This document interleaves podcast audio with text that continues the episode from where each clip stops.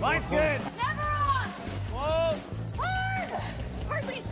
Come on, Brent. Line's good. Got real close. The hair high, right? Try and hit two thirds. Have they saved it for her? Yes, they have.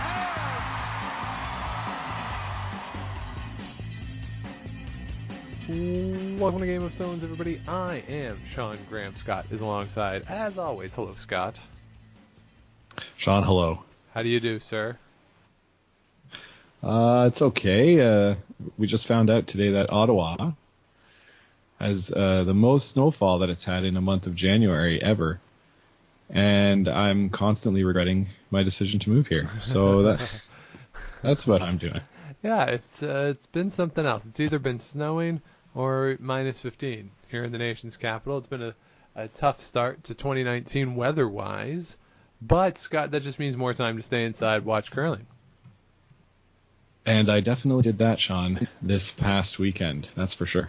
Yeah, so there's a lot going on this past weekend. So let's uh, run through all of the action from this past weekend. Let's start with some of the champions that were crowned across the country as we start to get our field set for the Scotties Tournament of Hearts. Let's start with, I think, the biggest story of the weekend Kerri Einarson losing the Manitoba final against Tracy Fleury. And this is a matter, I think, Scott, where we can say that Kerri Einarson lost it. She scored five in the second end to go up five to one, and Tracy Fleury is able to claw her way back and work out a win somehow.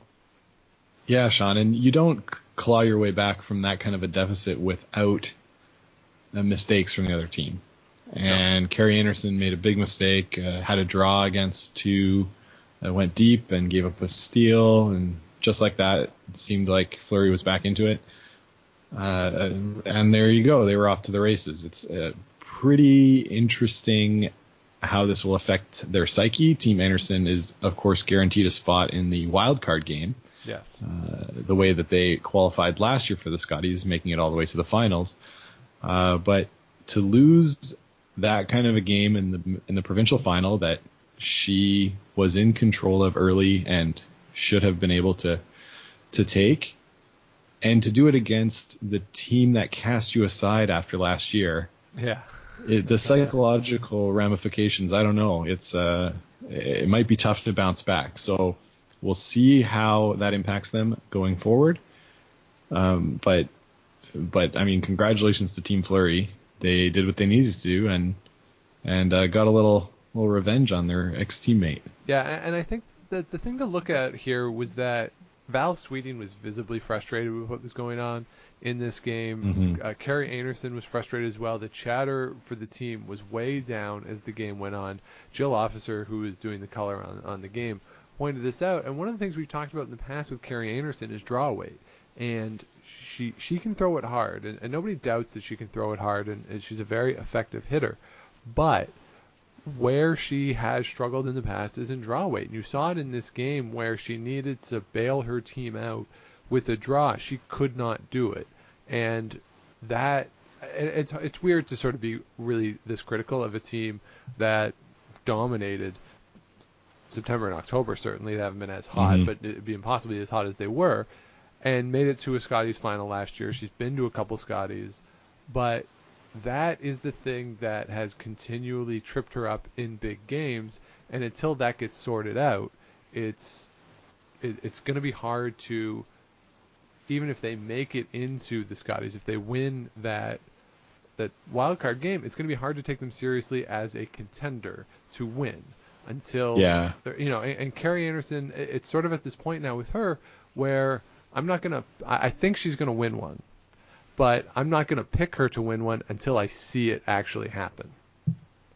Yeah, and and uh, you're a little more confident in that than I am. I'm not convinced that uh, she's got Canadian champion in her, but because you know it took her so long to get Manitoba champion that she might run out of time before she can crack that uh, national title. But uh, I, but this yeah, team's real, too good. The, the, the, there's just too much talent on this team. Sean, there's other teams that are good and uh, better, I'd say. So maybe if they stick together and sort it out and figure out their roles. But to be honest, I, I sort of see it with Val Sweeting throwing last rocks if they're going to do it. Maybe, but but Val the past couple of years, uh, skipping her own team really struggled as well with draw weight. I mean, she has a better history of it than Kerri Einarson does, certainly, but you know, one of the reasons why Val wanted to get out of that skipping position is because of those struggles that she's had.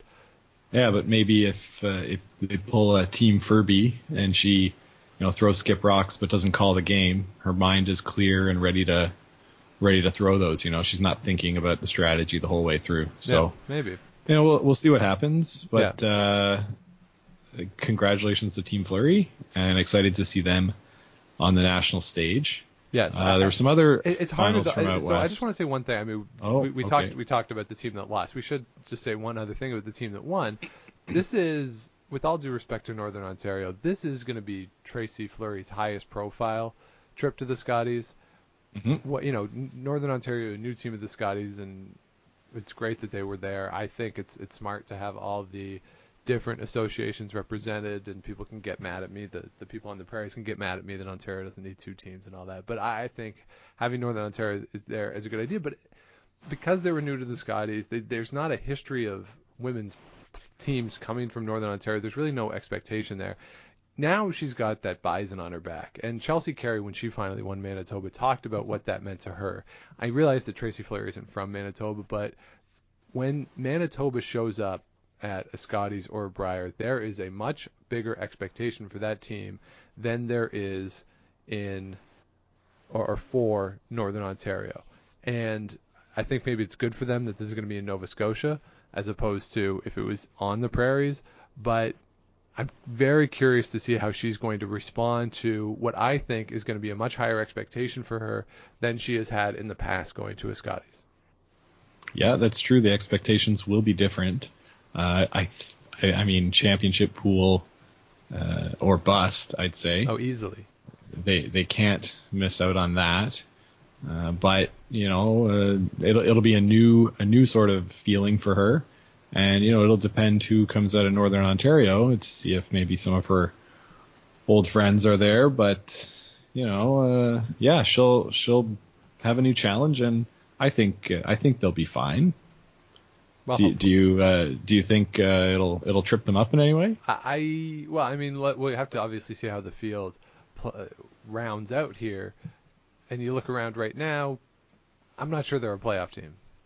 I mean, we'll obviously talk about that when we get there, but I, you know, there's there's going to be some weight here on this team. And I think there's going to be a lot of eyes there just because it's Manitoba.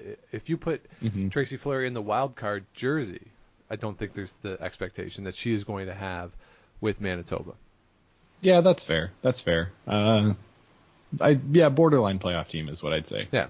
Um, Yeah. So so let's move over a province. Let's talk about Saskatchewan. We watched that game on Sunday. Actually, both games there with uh, Sherry Anderson as she tried to run through Sunday was unable to do so. Ends up falling to Robyn Silvernagle in the Saskatchewan final. First time I believe for Team Silvernagle in the Scotties. A little disappointed for me that Sherry Anderson didn't get through. I, I really like Sherry Anderson. I asked her at the Scotties in 2014 how much longer she was going to keep playing, as sort of this idea that maybe she was close to retirement, and she just laughed at me. And here we are five years later, and she's still going strong. She was going for back to backs, couldn't quite pull it off, and we'll have a new uh, Saskatchewan representative there in the green. Yeah, Sean uh, Robyn Silvernagle. I think that's two finals in a row or three finals in a row with before finally making it uh, this year. Of course, uh, their team is not without experience, uh, with Stephanie Lawton uh, playing third. So, uh, you know, good job for Team Silvernagle to get over the hump. They played in the most recent slam in Saskatchewan. Uh, did all, did pretty good, pretty well, and you know, looking to keep that momentum going into the Scotties. I think it'll be really good and really fun to see a strong Saskatchewan team. And I believe, you know, based on pools and everything, uh, they should have a good chance to make it into that championship pool on the weekend. What do you think? Yeah, I agree. They should be a championship pool, maybe not a playoff team, but we saw at the last Grand Slam when they were the sponsors team that they can hold their own in these events. And you know, the, Mhm. the, the Scotties is arguably a much easier event than a Grand Slam, and they should definitely make it through to the championship pool unless they get a bad draw, which is possible. And you have maybe five teams in one pool that could get through, and, and it's just a numbers game. But I, I think it'd be a disappointment for them not to make it. Yeah, I, I I'd say so. I'd say so. Uh, so let's shift over then. Alberta, Chelsea Carey gets a win there in a bit of a blowout in the final. I have to say, uh, some of these games on Sunday weren't very good. We were all excited on Sunday Mhm. morning about all the curling that was going to go on. Uh, some of the games just, just were bad, just straight out bad. And uh, Chelsea Carey gets a big win in the final there, gets to represent Alberta. And we've seen an up and down season for Chelsea Carey, of course, the official team of the Game of Stones podcast. But she's going to make a Mhm. return trip to the Scotties. Yeah, returned as the Alberta representative, going back uh, for the first time since winning the Scotties in 2016, representing uh, Alberta. Uh, I guess she was Team Canada the next year, but uh, you know, as Alberta. Uh, and this was really good to see. I you could see them sort of playing a little bit better in the last couple of events, uh, rounding into form, having Rochelle Brown back in the lineup at lead, her and Dana um, sweeping together. You know, they're they're not always together like they used to be as Dana holds the broom now, but really good uh, week for them. Perfect five and zero, and a huge uh, triple for four that she made on her last shot that uh, sealed the deal and made Kelsey Rocque shake. Was a beautiful shot, well called, well thrown, uh, and you could see sort of a bit of relief on the face of Chelsea Carey Yes. uh, finally, you know, getting some success with the new team after, you know, a couple of years of. Uh, I mean, she made she made the trials final, but she she always felt after that a little bit, I don't know, out of sorts. Yeah, I think that's fair. And you know, e- even with the trials, I, I said going into that game that if she doesn't score two with the hammer, uh, if the first score isn't a Chelsea Carey two, she's going to lose the game. And Yeah, you just always have that sense with her that i things have to go really right for them uh, Mhm. when they play the top elite teams, and that's why I'm I'm happy to see them back at the Scotties because as Team Canada, obviously it wasn't the greatest week for them, and we'll just. I I know it's a totally different team, but Chelsea Carey has been at the center of that, and that's been the rap on her for a long time.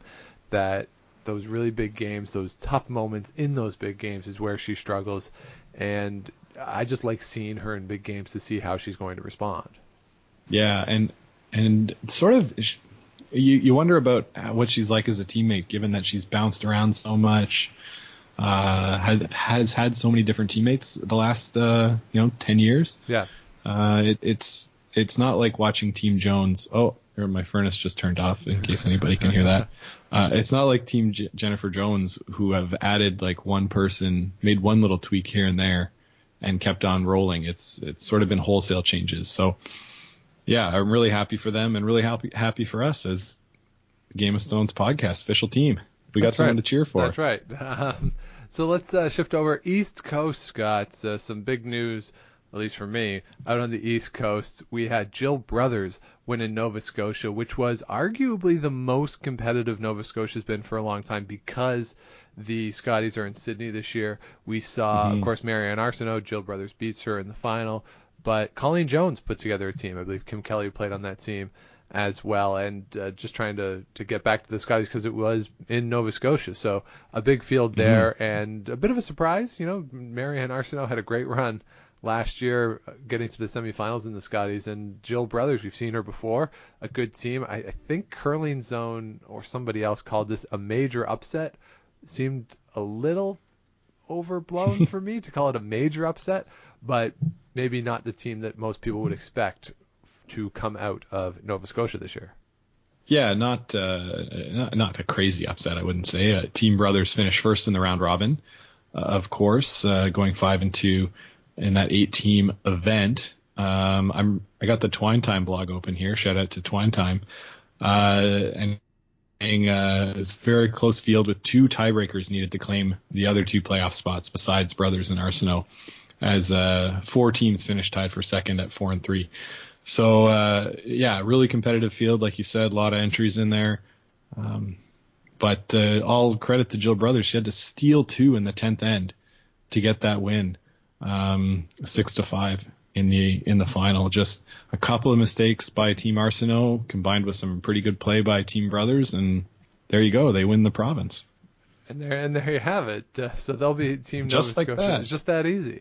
And then, of Yeah. course, over in New Brunswick, Andrea Crawford wins in uh, in Moncton there, and she is going back to the Scotties. Of course, we've seen her a whole bunch, Andrea Crawford, and she was in Germany for the past couple of years, working and living in Germany. She has returned to Canada and will once again be wearing the yellow and black of New Brunswick. Yeah, I'm I'm excited for this, Sean. I always liked uh, Team Crawford from back in the day. I think the last time we saw her was in 2013, perhaps in Kingston. No, they were in Montreal in 2014. Oh, it was Montreal. Yeah, they were they were there. yeah. Okay. Okay, I wasn't sure if that was the first year of the Robichaux reign. No, there was a But, rock uh, controversy in Montreal where they had a they felt it was a stone that was broken with the handle. The officials felt that they were committing uh, hogline violations, and there was a rather Ah. lengthy discussion one game. Yes, so uh, yes, that was a memorable. It was, and it didn't make TV at all. You, that that's one of those things where you had to be there to see that. But uh, so yes, I certainly remember uh, being down in the media area after that with a very frustrated Andrea Crawford. Oh boy, oh boy. I must have been timing something, uh, Yeah. a different game or something. So, uh, right on, cool. So uh, those are all the Scotties finals that uh, were played over the weekend. Yeah. Do we want to talk about the the men, or do we want to wait until closer to the Brier? Um, we could we could talk about the men. Nothing, not not certainly not as many. Stuart Thompson wins in Nova Scotia. He beats Jamie Murphy. A little sad for me. I love seeing Jay, Jamie Murphy at things. And Terry Odishaw, one of the old guard there in New Brunswick, wins New Brunswick. But those are the only two that were decided this weekend. Yeah, and and uh, Team Odishaw there playing with his uh, brother Grant Odishaw, Yes. and of course Mike Kennedy, who uh, has been there as a skip before is their vice. So, Yeah. uh, yeah, and I'm a little happy that Jamie Murphy's not there, if for no other reason that you can't lord Jamie Murphy over me uh, for for a week. But I love you Jamie know, you know, Murphy. if he was there, Yeah, he, he'd go he'd go three and zero and would finish four and nine or something. I love Jamie Murphy. Yeah, yeah, and Death, but taxes, good job to, and Jamie Team Murphy. Thompson. I love it. Their uh, Team Thompson's been playing pretty well this year, so uh, good on them for doing it. Yeah, for sure. And uh, so the women are going to be finishing up this week. British Columbia, Northern Ontario, and Ontario are currently on going. On the men's side, British Columbia, Northern Ontario, and Ontario are playing with the women at the same time. Newfoundland and Labrador also underway so far here to, I believe, today, the first day as we record this all taking place at the Bally Haly. So I'm sure Brad Gushue is sitting there watching with bated breath to see who will be Newfoundland and Labrador. And I gotta say, I looked at that draw today, Scott, for Newfoundland and Labrador. Mhm. It it is so confusing. There's there's something I think there's eight or nine teams, and they have so many permutations about who could play. It seemed like just do a round robin, guys. Like there's not It's- there's not that many teams.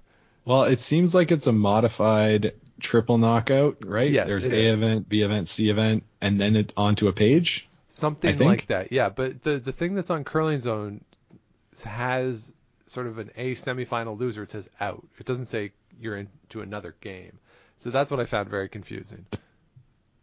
Oh, Yeah. yeah, it does. Yeah. Wow. So that's sort of the weird Oh, thing. okay. So I don't. I, who knows? They're they're operating a whole other system out there. I don't know.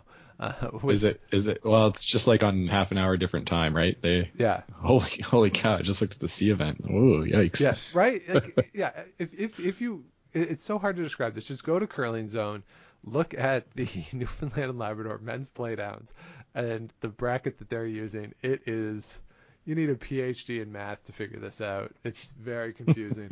so uh, so that's what's going on across the country this week. We'll have in two weeks, Alberta, Saskatchewan, Manitoba on the men's side, as well as Yukon will be playing, and the Northwest Territories. But we'll have that same Sportsnet all day Sunday between Alberta and Manitoba going through. And if you want to watch the Ontario playdowns, this was announced, I believe, last week, maybe a week and a half ago, but they're all available for streaming online. and you don't have to pay for them, which is new this year. You used to have to pay for it on the Mhm. deal that, that Curling Ontario had made.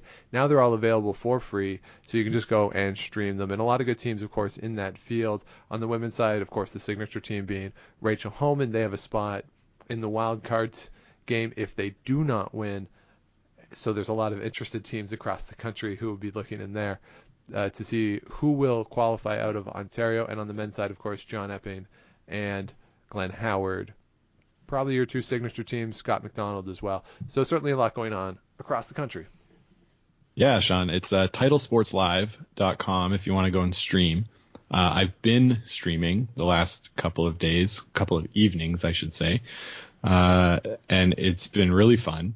Uh, we have Mary from the Two Girls in a Games podcast is on there, along with Pete Stetsky for the men's games and uh, Danielle Inglis for the ladies games. So, uh, and they're doing a great job, to be honest. I mean, Pete Stetsky is a little broy, but but uh, he's pretty fun, uh, fun to listen to, and yeah, they're they're doing great, having a good time. They seem to be featuring who's ever playing on sheet three. So it's a static, So- a static camera setup. Yeah, which is a little unfortunate because last night Rachel Homan uh, got into quite the battle with uh, first time provincial participant Chelsea Brandwood and needed to score three in the 10th end to win, and they did. But uh, they were down two with Hammer in the 10th. Uh, and so the young team pushing them there, and that's the time to get to Team Homan, right? Before Always. they know the ice too well and and all that. So uh, anyway, Team Homan pulled it out. They blew out uh, Laura Horton this morning, and we're just waiting for the games to get started uh, this evening. So Yeah. should be pretty fun. Yeah. Um, so check it out for sure. Absolutely. And one of the other, of course, playdowns that's going on is out in the men's in British Columbia. So let's shift our attention to the junior Scott, where Tyler Tardi is somehow still on two feet.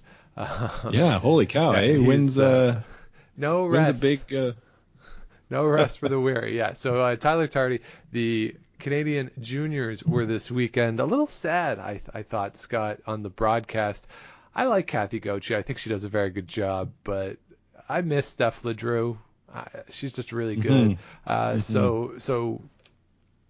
And it's a little different when it's there. I mean, Mudrik, uh, I like that Mudrik was there at the NHL All-Star game. I, along with I think the rest of the world, forgot that that was going on, uh, that and therefore he could be there uh, with no Canadians responsibilities last weekend. So he was there, which is always great to to hear him call a game. And let's start with the men. Tyler Tardi wins his third consecutive Canadian Junior Championship, first person to ever do that. Yeah, and that was a really it was a really great game, Sean. I I thought uh, Yeah, they came was. from behind. Uh, they had to come from behind against uh, the team from Manitoba, a really good uh, good team there, and uh, Cathy Gauthier's son, of course, uh, Jacques, is it? Yes.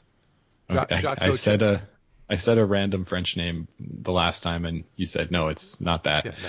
So, uh, uh, but he plays, and so it seemed like it was maybe a little tough for Cathy to, uh, you know, maybe be totally impartial, which is Think? fair. Like, But uh, both teams played really well. They were making like amazing runbacks, uh, lots of crazy doubles. Uh, the respect that they had for each other and not wanting to set up those kinds of shots was pretty cool to to hear on the mic. Say, "Oh, I can't put it there because he's going to make the quad." yeah, You're like, "What?" yeah. Like, what are So, you uh, it was- about? Yeah. Yeah, yeah, it was really good, really well played. Uh, bit of a heartbreaker for Manitoba, but uh, congratulations to Team Tardi on three in a row. Yeah, absolutely. I think I think there's two things that really stand out for me in this game. The fifth end, JT Ryan had a long run back.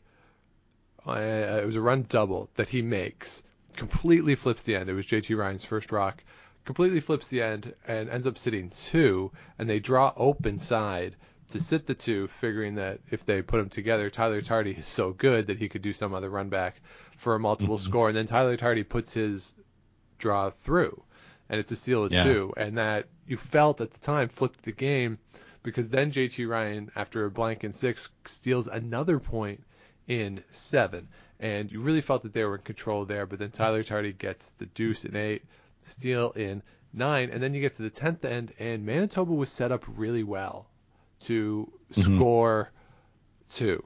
right? Down one point, down six five, playing ten. They were really well situated to score two, and then Jacques Gauthier comes deep on a draw on his last one, and it really flipped the end, and and it didn't really give JT Ryan much, and Tyler Tardi wins. And you know, you talk about this was tough for Cathy Gauthier. Jacques Gauthier was the low man in the game, but he did shoot 78%, which at the junior level is an incredibly uh, respectable number to be the low person in a national championship game. And Oh yeah. you know, the Tardi team shoots 87%, the Ryan team 82%. So, uh, like you said, a really well played game, and it's one of these things where you know we've talked about games in the past where it's a shame that somebody has to win. This was a shame that somebody had to lose. Both teams were really good. This was a very entertaining game, and maybe who knows we could see these two teams at some point with in, in a few years or at least these two skips competing with Dunstone and Bottcher as as we're going to get to the point where we're going to have this turnover of skips. Eventually, Mhm. Cooey and Gushue and Jacobs aren't going to be playing as much uh, unless they go all Glenn Howard on us. But presumably they won't. And, and these are the guys who will take that reign. And, and if that's if that's how well they're playing right now, if you forecast five ten years out, the sport is in pretty good shape. Oh yeah, Sean, for sure, for sure. And we've seen uh, Team Tardi playing quite a lot on the BC circuit and uh, a couple events here and there uh, across the country this fall. So uh, they're one to look out for uh, next year, and maybe even maybe even this year playing in the BC Playdowns. So Maybe I don't know if they'd be allowed to go to the Brier though. it depends on the timing of of the Brier and the Worlds. Yeah. So we I- I saw mean, that a couple guys have to years ago, school- right? Don't they have to go to school at some point? Like what do they? Like what do these guys do? They they can't. No, you don't have to go to school. They can't be on the road for twelve months or twelve weeks. Why not? I, I, Why not? You're right. I don't know. I, I have no idea what any of them do. Yeah, there you go. So, so like whatever, you don't need to be a student. Yeah, I guess. Uh, so if, if you look at the week too, uh, Tyler Tardi averaged 8.3 points per game, gave up three and a half points per game. Really, Whoa. just just absolutely dominated. Nine scored 92 points, gave up 39. Really an impressive performance all week for him. Yeah, that's pretty dynamite. Pretty dynamite. Hard to uh, hard to argue Absolutely. that the right team won. Yeah. So uh, so let's shift over to the women's side, and we have Alberta, Selena Sturmay getting the victory over British Columbia, Sarah Nicole Daniels and her squad. This game not as well played. The two skips were both the the low players for their respective teams. Mhm. Sarah Daniels down at 62%, Selena Sturmay at 72%. You just didn't quite see the same level of execution here. I think you could visibly see nerves on the faces of some of the players here. Uh, you don't have as much experience. I mean, JT Ryan and Tyler Tardi made the playoffs at this before. And obviously Tyler Tardi had won it a couple times. Not quite the same level of experience here. Selena Sturmay, though, has won the CIS championship. But it's Yes, that's you know, right. a little different when you have the cameras in your face. You're the only game out there, all that kind of stuff. So, not quite as clean, but again, hard to argue that the wrong team won. Nobody beat Alberta all week, and you know, look at the stats for them: 97 points for, 48 against. Pretty good deuce efficiency. These 25 deuces to 24 single end. So I mean, they're well over 50% on their hammer efficiency for the week. Just overall, very solid performance. Yeah, very very solid, Sean. Um, we see it's pretty good uh, pedigree there in that Sturmay family. Yes, absolutely. Uh, with her brother Karstens. Karsten? Karsten, I believe. Yes. Karsten. I, I wanted to pluralize it. I don't know why. But uh, yeah, no, uh, a good week all around uh, for for Sarah Daniels' team. Um, I was saying to you during the broadcast, I think she lives here in Ottawa now uh, and moved here for school, but of course uh, is able to still maintain her British Columbia eligibility. Yes. Uh, but yeah, you're right. She looked a bit nervous. It, it was funny in that last end there. They had they didn't have a shot, but No. They, they were there. they were like, hmm, I think we can do like they didn't want to shake, you know, Yeah. and uh, uh, it's funny to see that sort of thing happen more often in juniors. But uh, last night in the women's game from Ontario that I was watching, it was the same idea. Like the the one team was up a lot, and the other team was like, "Well, let's just stay out and try to learn the ice and the Yes. curl and everything." And and uh, uh, so uh, interesting to see that in the junior arena. But uh, Yeah. I, I mean, I don't have much more to say other than uh, good job to Alberta. Yeah, it was great too. They called a timeout for the coach to come out and tell them that the game was over. Yeah. Um, And then the coach was the first one to shake. yeah. I, but I get it. You know, you're you're it's a national championship. You're looking for anything Mhm. to to see if you can get something going. But of course they could not. So yes, congratulations to Selena Sturmay, and of course good luck to their squad as they head to the World Championship. One other note from the junior Scott, there was no Yukon team on the women's side. They did not put in a representative, so there was a hmm. host team, a local team that that got in. This is of course a little disappointing in terms of growing the game, and one of the reasons the Scotties and the Briers have followed the juniors with this format is to get all the associations represented. So not having a, a team from hmm. Yukon there, a little disappointing, and something to keep our eye out for moving forward. Yeah, yeah, that's a good catch, Sean. I didn't uh, didn't notice that. So, uh, so yeah, just sort of a footnote from the event. Now, let's move on, Scott, to what everybody in the curling world is talking about: the Fergus Curling Club. Oh, you gotta love the Fergus Curling Club, Sean. It's a great club.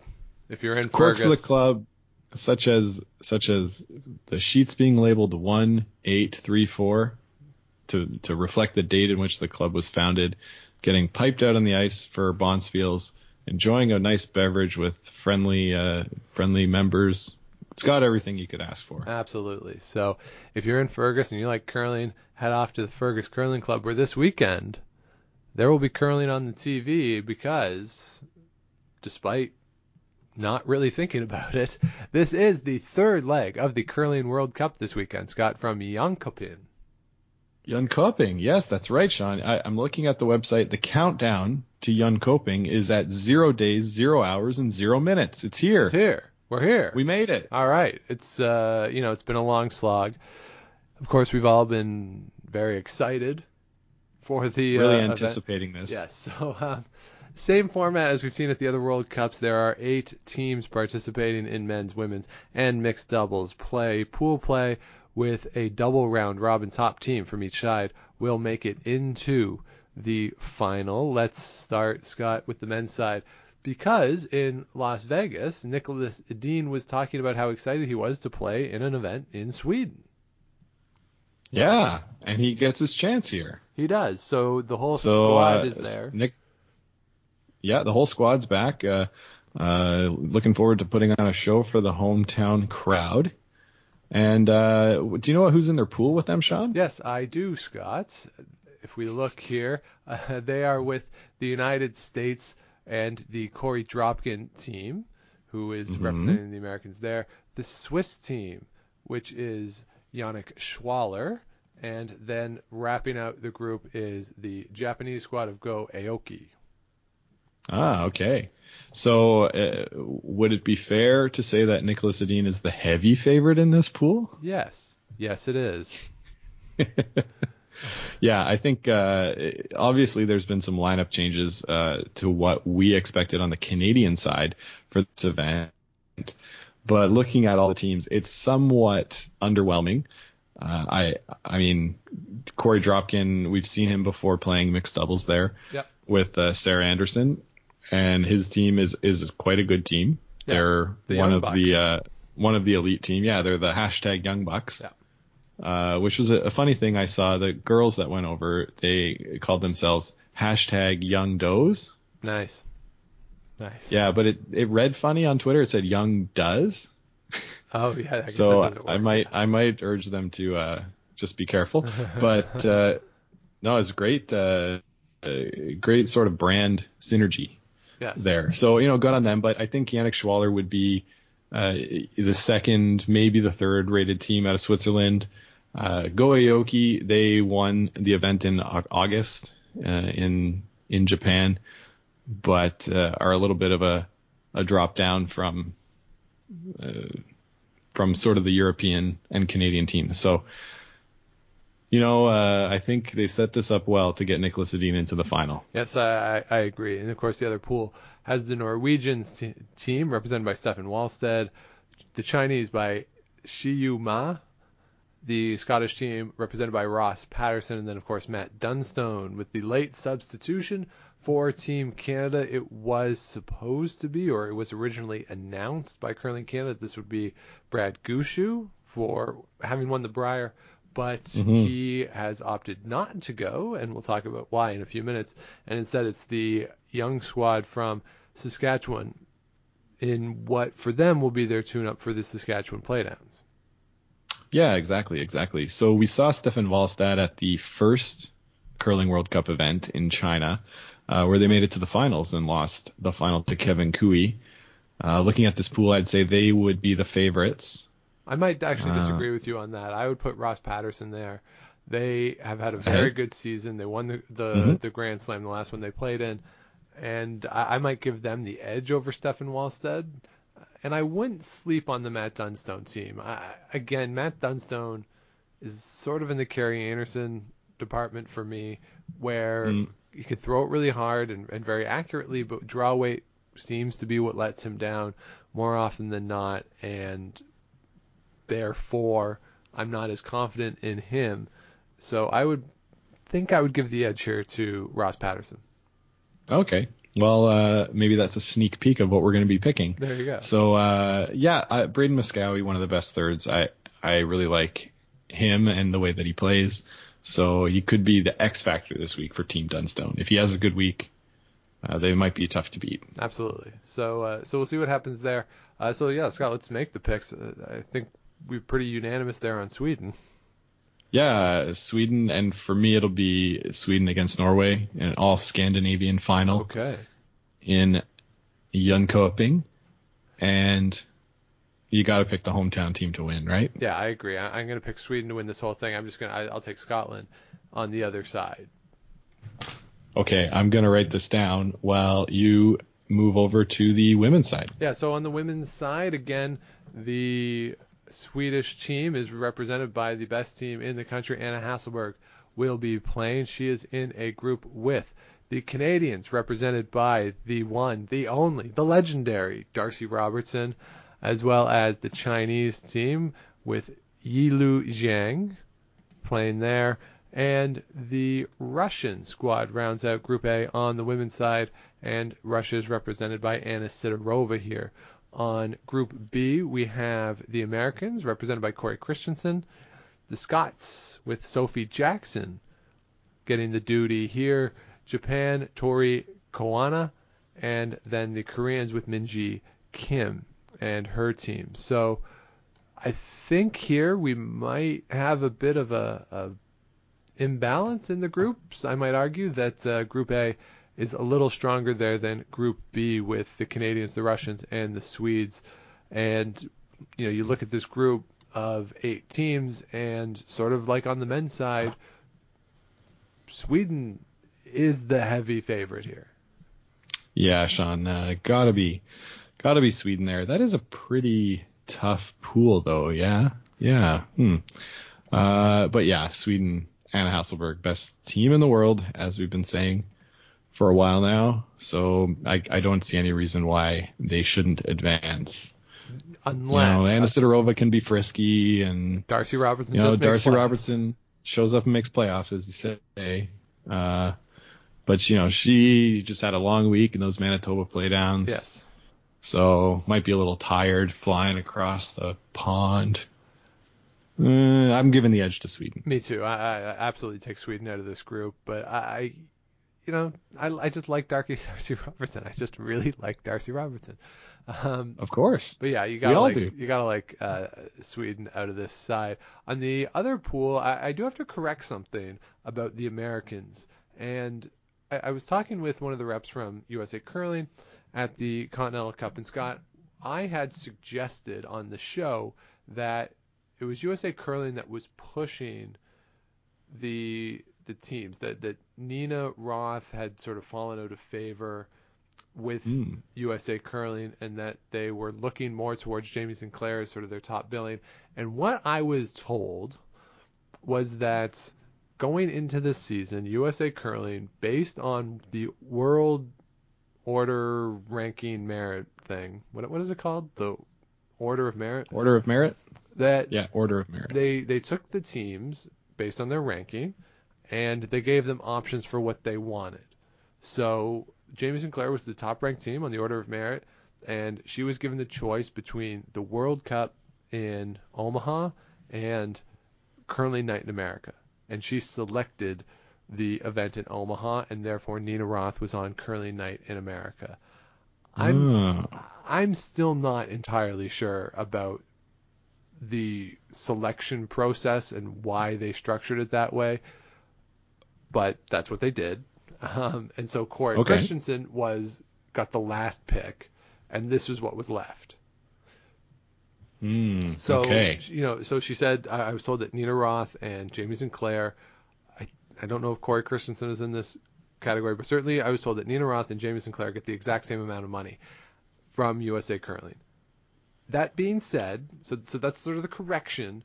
That being Yes. said, I think in terms of the attention they get from who USA Curling wants media to pay attention to, I don't think that's even. But Hmm. I, in terms of the financing, I was told that there's no difference. Okay. Huh, interesting. Yeah, Interesting to hear. So yeah, um, I can understand why Team Sinclair would have picked the World Cup and not Curling Night in America because really, who cares? yeah, you can make a lot Uh, of money, or you can go and play a bunch of t- sort of second level teams in August that will Mm-hmm. air on in different time slots on Friday nights over the course of ten weeks or whatever it is. Like it's it's it's not really even a choice. No, no, not not a choice at all. No. I- It's sort of a obvious decision. Yeah, But uh, you know that that uh, it's good to get a little clarity on that. So uh, nice reporting there, Sean. thank you. Yeah, using your using your credentials for good uh, for Yeah. good use. Yeah, so so they're in Group B, as I mentioned, with Japan, Scotland, and the Koreans. And I, I gotta say, I, I gotta put Minji Kim here as the favorite to come out Mhm. of Group B. What do you think? Yeah, Sean, I, I'd have to agree. Looking at these teams, uh, that's the name that sprung to mind for me. Uh, Pacific Asia champions, they're really strong. I, I could see Cory Christensen putting up a good fight. Uh, we're not seeing the number one Japanese team or the number one Scottish team here. So, given that uh, Minji Kim is the number one team from Korea that's playing right now, I would have to give them uh, the the the clear edge in this group. Yeah, I, I completely agree. So uh, I don't really know if there's really much else to talk about here. Uh, I think, No, so we're picking. I think we're both going with Korea and Sweden. You know what? Just to be just to be fun, I'll go with the young does and uh, take Cory Christensen to come out of Group B. All right, there you go. and uh, throwing points away, aren't I? Uh, and and I'm gonna pick, perhaps unsurprisingly, Anna Hasselborg to win. Yeah, we're going for a Swedish sweep, right? Absolutely, we are. Cool. All right, so let's So, uh, uh, talk real quick doubles. about mixed doubles. Yeah, so in Group A we have Switzerland, Canada, Korea, Sweden. Group B, the Americans, Norway, Russia, and China. Some of the players here are people who you know. Uh, the Canadians are represented by Colton Lott and Kadriana Sahaidak, if I said that right, which I'm sure I didn't. Uh, we've seen them before. They lost the finals last year to the Walker Muyres team of the Canadian Nationals. Uh, the Swiss team are represented by world champions Jenny Perret, Martin Rios, who we've seen, I think, at all of these events. Uh, the Americans by the Olympians, Becca and Matt Hamilton, make their triumphant return to the world stage. But the team, I think, Scott, that is going to be the most interesting to watch, the most fun to watch, are the Norwegians, that of Kristin Skaslien and Thomas Ulsrud coming together. Yeah, Sean. Thomas Ulsrud comes in because Kristin Skaslien's normal partner and also her husband plays for uh, Steffen Walstad's team. So uh, it's Magnus Nedregotten. Nedre- and yeah, something like that. So uh, so he can't play with her in this, and uh, they've come up with a very creative solution to bring a, a crowd favorite in, who's also happens to be a, a really great curler. So uh, I saw an interview that Kristin said, "Oh, I'm going to teach him a thing or two about mixed doubles," which I thought was really great. Uh, it'll be really fun to watch them and see how the team dynamic works, if it works. Um, and uh, hopefully, you know, I mean, Kristin Skaslien is one of the best mixed doubles players in the world, so hopefully she can carry them to that pool. Yeah, what do you think? Uh, I, I'm going to pick them because I want to see it. um, I just want to see them in a final. Uh, you know, Thomas Ulsrud, that team has taken a step back this year. They're not playing nearly as much. Don't be surprised if they come over for the Champions Cup. They won an event over in Europe, and they were thinking that that might be enough to get them a, a thing, a spot in the Champions Cup there at the end of the season. And if that's their last event, and you know they haven't come to North America this season. That's by design. They're they're all really taking a step back, and the scuttlebutt around Vegas with all the European teams there was that there's really no doubt now about who Team Norway is going to be going forward with with the majority of the major events. So, you know, for that sentimental reason, uh, it'd be great to see Thomas Ulsrud out there in another final. Yeah, Sean, it uh, absolutely would be fun to see them, but I'm going to go with the Hamiltons. I think uh, we we went to New York and we saw Hamilton, Sean, and so I'm carrying this Hamilton bandwagon on. We're gonna I'm gonna go with the Hamiltons. All right, that's uh, not a bad pick. It's not unfair. And uh, what do you think on Group A, Scott? Well, Sean, I'm gonna pick Switzerland to win the whole thing. So uh, Switzerland is my pick uh, to come out of Group A, and I, I believe that uh, the pronunciation is Sah-. No, that's wrong. Okay, Sahaidak. there you go. That's probably that go. makes more sense. Yeah, um, they were they were the only team I think in the mixed doubles playoffs last year that qualified out of their province uh, at the nationals because they uh, to get to the nationals they won the Manitoba mixed doubles championship and represented Manitoba at uh, at the war, the Canadian championships whereby where like the other teams were all these elite teams that came together and got exemptions to get in. Uh, so it was good to see them make the final as that kind of a team. They're really good at mixed doubles, but first time with the Maple Leaf on their back, might get a little nerves. Uh, their pool, you know, we'll see. I'm sure that they'll be, uh, they won't be last, Probably don't not. think. No. but uh, Jenny Perret and Martin Rios. I mean, if there's anything like a mixed doubles professional team, it's them. Yeah, So- absolutely. Can't go against them. No, you can't. Although I'm going to give me the Canadians. Oh, just, Sean. just to be different. Uh, they had that great run last year, and why not? Give me them. yeah, why not? Why not? But uh, and give And me the them to win? Give, no, give me the Norwegians to win. All right. Uh, just see what happens. And the thing about mixed doubles, of course, wh- which we saw, the or we continue to see, is that you never know what's going to happen. Uh, Anybody can beat anybody, and you know you're only playing six games here. Things happen, so why not go crazy? Exactly. And Sean, it wouldn't be a prediction for the World Cup unless one of us picked Canada, at least to do something. It's so true. That's uh, very true.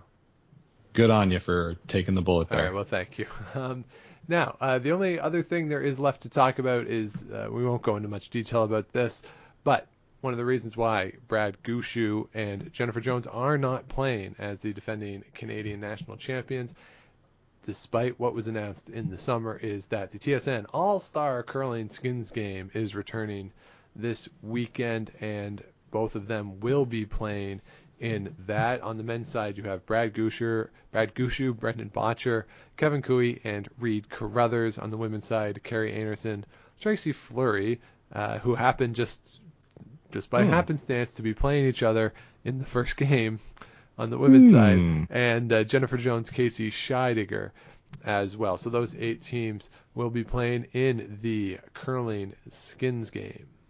Yeah, and that'll be in Banff again, I believe. I saw a picture of the curling rink coming together from uh, Hans Vutrick on Twitter.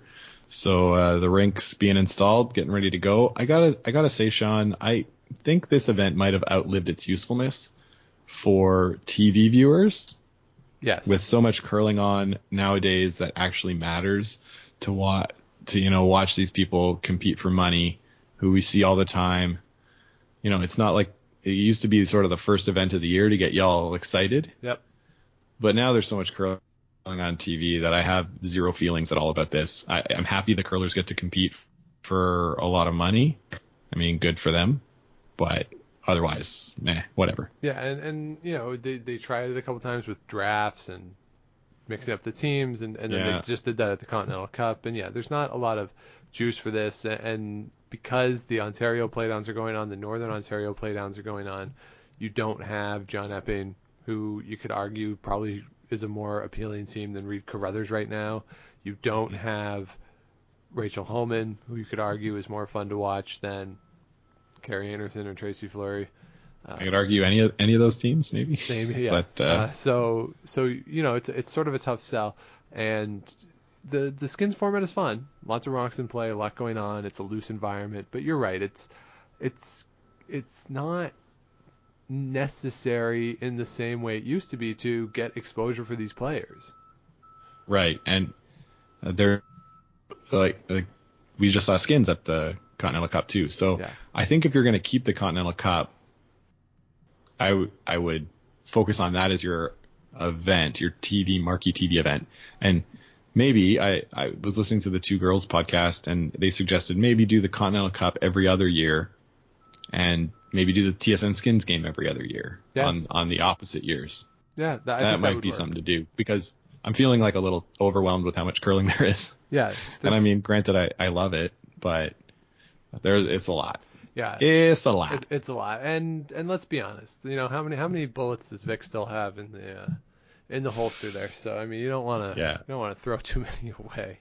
Uh, you don't want to burn them out too early. No, that's for sure. absolutely not. So, and they're going to make them do three draws on Saturday. You know, this is going to be a Oh, long jeez. weekend. So, um, but that that's going on as well. So I think Scott, we've covered the action in the world of curling on a very busy week.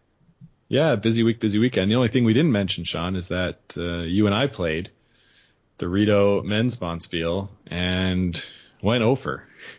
Yes, we did. We uh, Yeesh.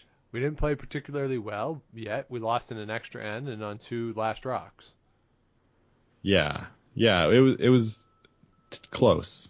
It, it was close, but it wasn't to be. No, it was not.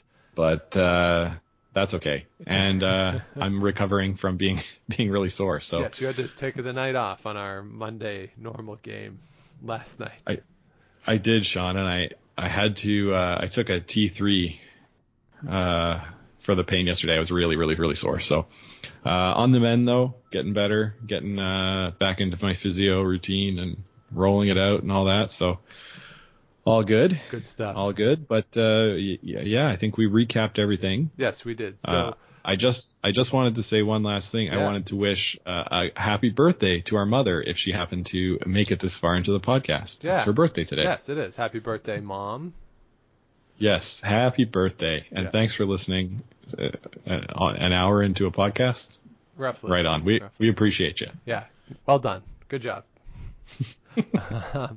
So yeah, so I think that'll do it for this week. I did not get a chance to cut together all the audio I got from Las Vegas. I do plan on doing that at some point, and, and certainly will put it up on the feed. If you did not have a chance yet, uh, as well, last Wednesday over on the History Slam podcast, we released my interview with Brian Chick, the the author of Written in Stone, a modern history of curling. So you can check that out, activehistory.ca. In the podcast section, that interview is there, or you can just search History Slam wherever you get your podcasts. So that uh, that also went up from the time in Las Vegas. So please do check that out, and uh, we'll be back with you. I think we'll do something on the weekend, maybe before the Super Bowl starts, in that area, that the point of time, Scott, bef- after the curling's done, but before the the football starts. Yeah, Sean, we can do that. We'll uh, you're coming over here, yeah? We'll double screen. Yeah, I think we can double screen. Beautiful. Yeah. So, uh, so we'll look forward to that. Uh, please do, if you have not yet, subscribe on iTunes, Google Play, wherever it is you get your shows. You can follow us on Twitter at Game of Stones Pod. Same with the Instagram account. If you go to GameOfStonesPod.com, you can go and read the live blog that I did from Las Vegas on the Saturday of the Continental Cup of Curling. You can get in touch with the show if you have any comments or questions. Game of Stones Podcast at gmail.com. Scott on Twitter at Scott Likes TV. I am at Dr. Shawnee Fever. So enjoy all the action this week from all over the world. We'll be back with you later in the week. But until then, keep your brooms on the ice and don't dump that intern.